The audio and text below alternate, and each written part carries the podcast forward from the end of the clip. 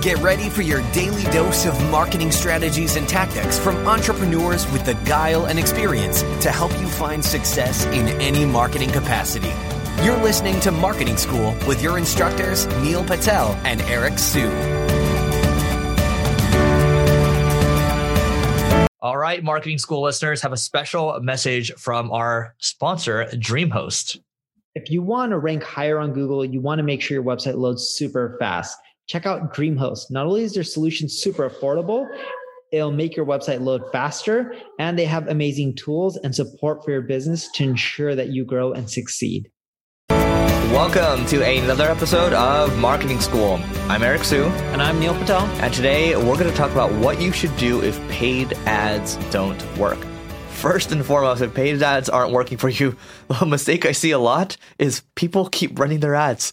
Pause your ads real quick. Yeah, and he doesn't mean stop. He just means pause. Yes. Like I was talking to someone on the phone the other day. They're like, I tested Facebook ads for three months. I spent two hundred and fifty dollars, and I didn't get any sales. Like it just doesn't work. I'm like, you spent two hundred fifty dollars over three months. That's not a ton, and there's nothing wrong with it. It's just not a ton, and it's not that easy just because you spend money on ads, there's no guarantee that you're gonna generate revenue. If the world worked that way, we would all be spending as much as we can each day on Google or Facebook.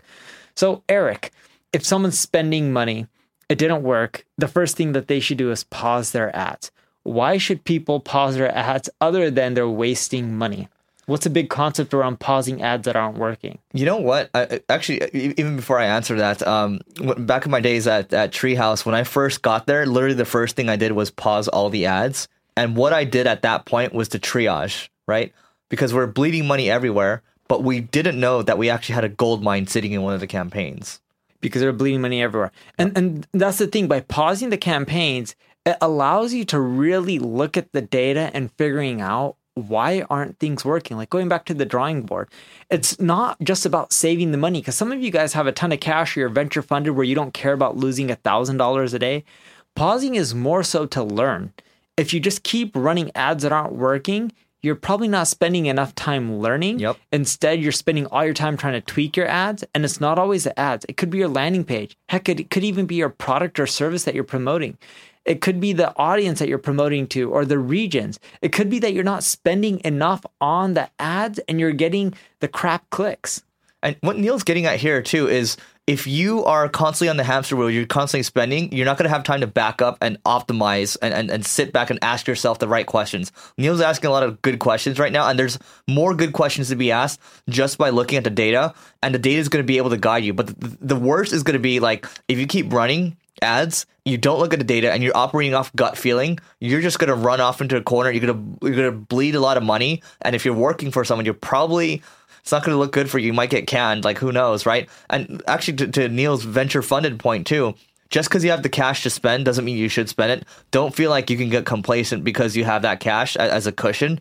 You got to act like with a sense of urgency. You got to have a sense of paranoia. Then you can sit back, optimize landing pages. Maybe there's an issue with your product flow, whatever it is exactly. You have to take a step back. And literally, that's what we're doing right now with one of our ad campaigns for one of our products.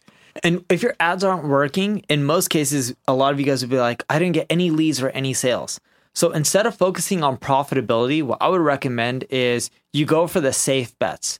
If you use tools like SEMrush, it'll show you what your competition is bidding on and what has the most expensive cost per click and the most competition.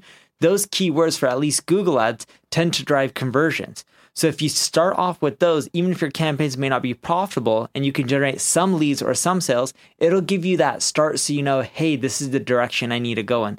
Same with Facebook ads if you already have competitors, you can run campaigns targeting their audiences, or you can upload your email list of people that are already past customers. You can do lookalike audiences, but running safer type of campaigns, even if you know they're not going to produce a positive ROI, that's okay.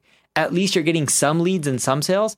Then from there, you can focus on fine tuning the copy, the messaging, maybe try videos, maybe adjust your landing pages to make the numbers work out. That's a really good point because the thing, uh, there's a lot of different marketing tasks that you can do, but what are the lowest hanging fruit items that you can that, that you can attack? Right? Is it do you go go after retargeting audiences first, warm audiences, people that know you already, or are you going after prospecting or cold audiences, right?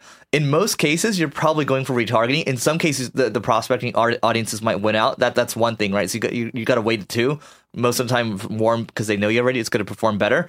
The other thing, to, to Neil's point, Facebook recently, a couple months ago, they actually came out with the ability to look at your competitors and look at the ads that they're running. You can li- literally see the ads that they're running, and chances are, if the ads are have been sitting there for a while, it means a they're either working or b they have no idea what they're doing. I was about to say, I'm like, there's a big big B in which because yeah. if an ad sits there too long, and this is another thing, if your ads were working but they stop, and let's say you're doing Facebook and you haven't changed your ad or your messaging that's probably why they stop working because you're going to see audience fatigue in which the frequency of your ad the same person seeing your ad over and over again is going to skyrocket your costs are going to go up and what you'll find is people have banner blindness. If you see the same thing over and over again you're not going to click on it. You need to rotate up the messaging the images.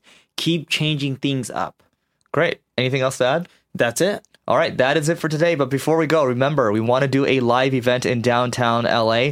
People have offered us thousands and thousands of dollars to go to this event, but we're going to make it free. You got to help us get to $1 million a month. We really need your help. Rate, review, subscribe to this podcast. Right now, we're on track for about $850,000 a month.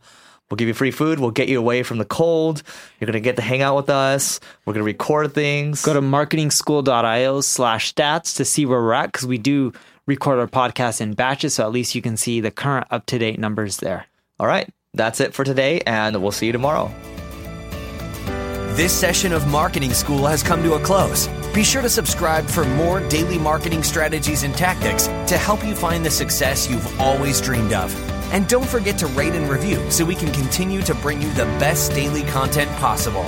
We'll see you in class tomorrow, right here on Marketing School.